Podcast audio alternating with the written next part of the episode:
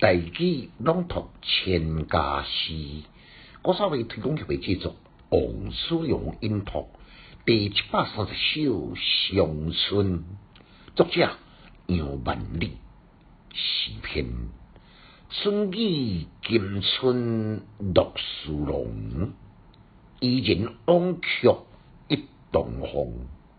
连连不待看花间，不是秋中即雨中。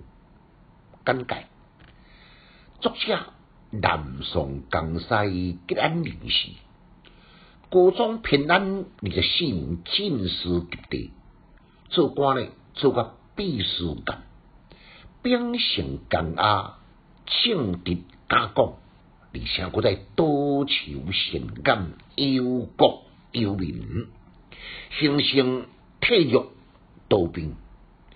因我嘅诗作成在体呢，却是独树一格。做句呢，真正嘅平易自然，以风格清新活泼，甲当当时嘅绿油等三位呢，毕竟是南宋嘅四大家。这首呢。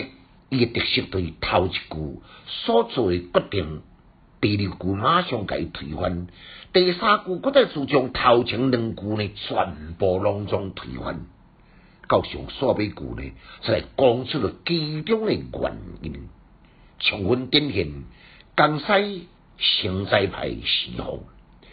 这首诗呢是收集伫城寨集三七集。原本原名叫做“晓春万花全国看海动”，陈家诗呢改改成做乡村。头一句就表达讲春天还未来以前，伊就兴趣勃勃，期待春光来临呢，好来享受百花凋红。哪会知东风吹得百花开？却吹未开为国手加分的心扉。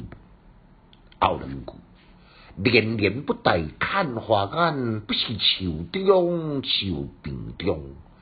强强要接近白话文的文句的诗中，却是充分表达伊的感情，也充分展现伊独具的风格。这种呢，毋免装扮，无必要雕塑。